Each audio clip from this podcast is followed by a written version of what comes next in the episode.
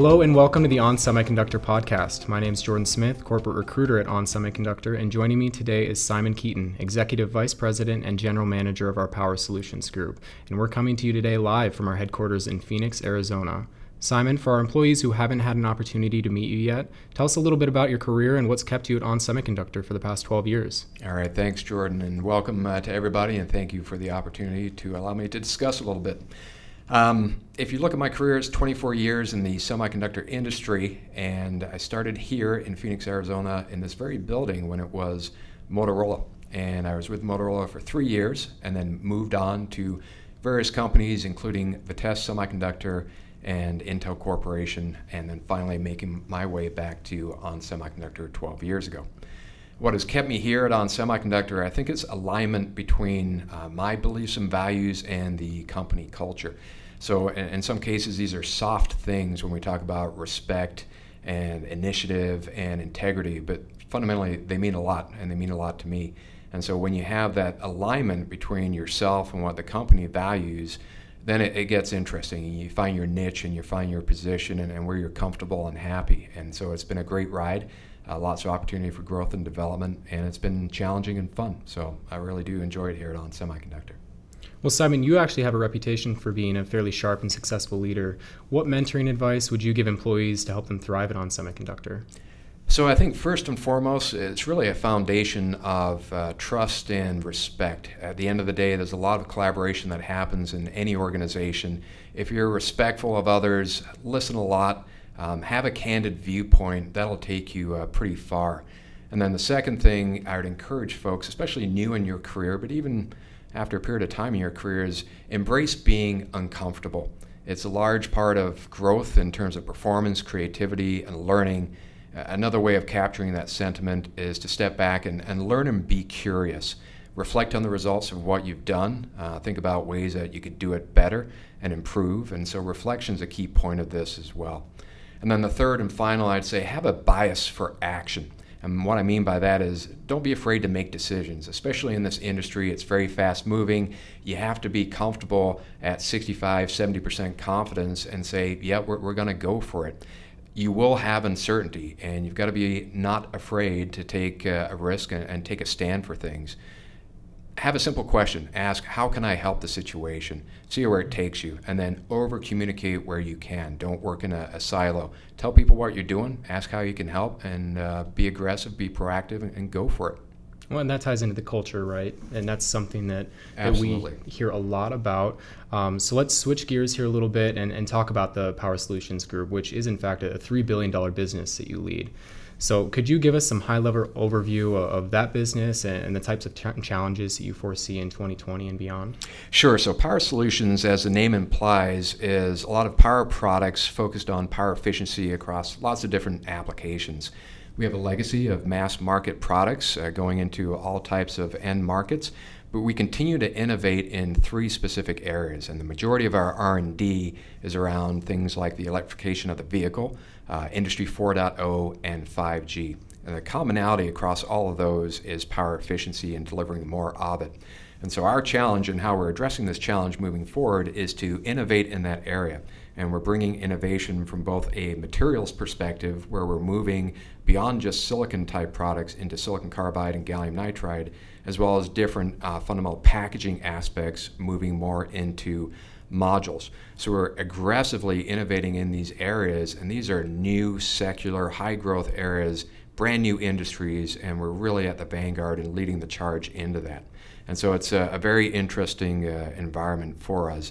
And at the end of the day, when you think about it, we're solving these, these big, hairy issues for end customers. But we're also solving some world things as well. So as we make these traction inverter modules for electric vehicles, we're allowing the world to shift away from combustion engines to electric vehicles. That significantly reduces the pollution in the air. That's a major impact that On Semiconductor is having. Additionally, as we move into Industry 4.0, we're coming up with these smart motor applications.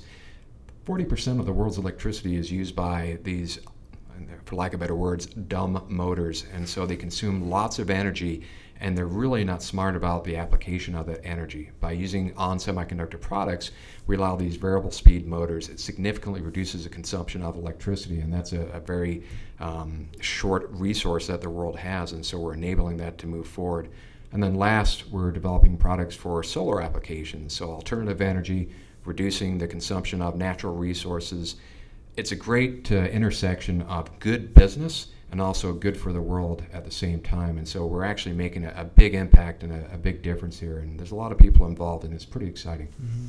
So we, we hear a lot about the 12 inch wafers, the new fab, and, and moving into that space. But what about those 12 inch wafers makes it so vital for the success of our company, and, and why are we seeing this push into that area? Yeah, I'd say two things primarily. One is scale, and the other is cost. So, scale in semiconductors is important. And as most people are aware, ON Semiconductor is uh, fully vertically integrated, meaning we make 85% to 90% of what we sell. That is a competitive advantage for us. So 12 inch allows us to scale up uh, those technologies to meet expected future demands. I talked a little bit about the electrification of the vehicle and things like smart motors and things like solar power. They consume lots and lots of power products. And so for us to be able to scale into these new markets, we need that 12 inch fab ca- uh, capability. So only uh, in 2017 and 2018, the world was suffering from a shortage of supply in these types of products. So for allowing us to get ahead of that, the 12 inch is absolutely necessary. The second portion of that is from a cost perspective. Um, this industry has gone through these sorts of uh, revolutions time and again, and historically we've had a, a, pattern of increasing wafer diameters. So even a few years ago, uh, power products were on 4 inch moving to 6, 6 to 8, and so it's a natural evolution to go from 8 to 12 when the return on investment makes sense, and, and we're now there to get those economies of scale. So, switching back to uh, the culture initiative, how are you incorporating our cultural priorities of learning and innovation into your business? Hopefully, it's by uh, setting a tone of encouraging a mindset of exploration, uh, both in oneself as well as the role that the individual is playing for, for on semiconductor.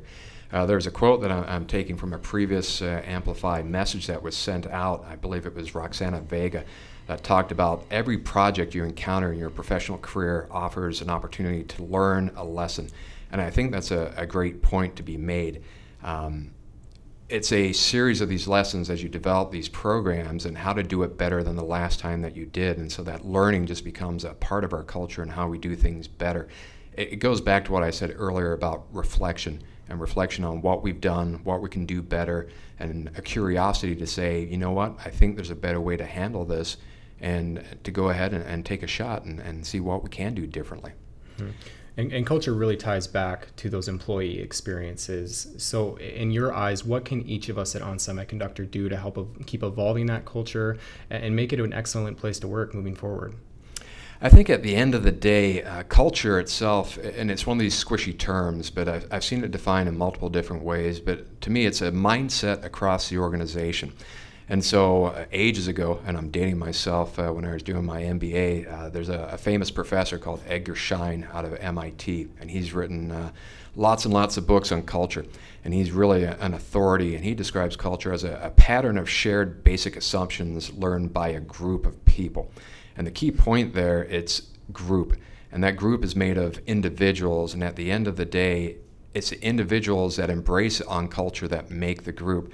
So essentially, we have to ask ourselves the person that's responsible is you. It's not somebody else, it's not somebody in the next cube. It really starts with yourself. And then collectively, we get together, share that same culture, and it, we can move mountains. It, really is an incredible thing. Wonderful. Well, Simon, I want to thank you for taking some time out of your busy schedule to speak with us today. Uh, for everyone listening, please remember to like, subscribe, follow to stay up to date with each installment of the Amplify podcast. And, and thank you for listening. Have a wonderful day. Thanks, Jordan. Appreciate it.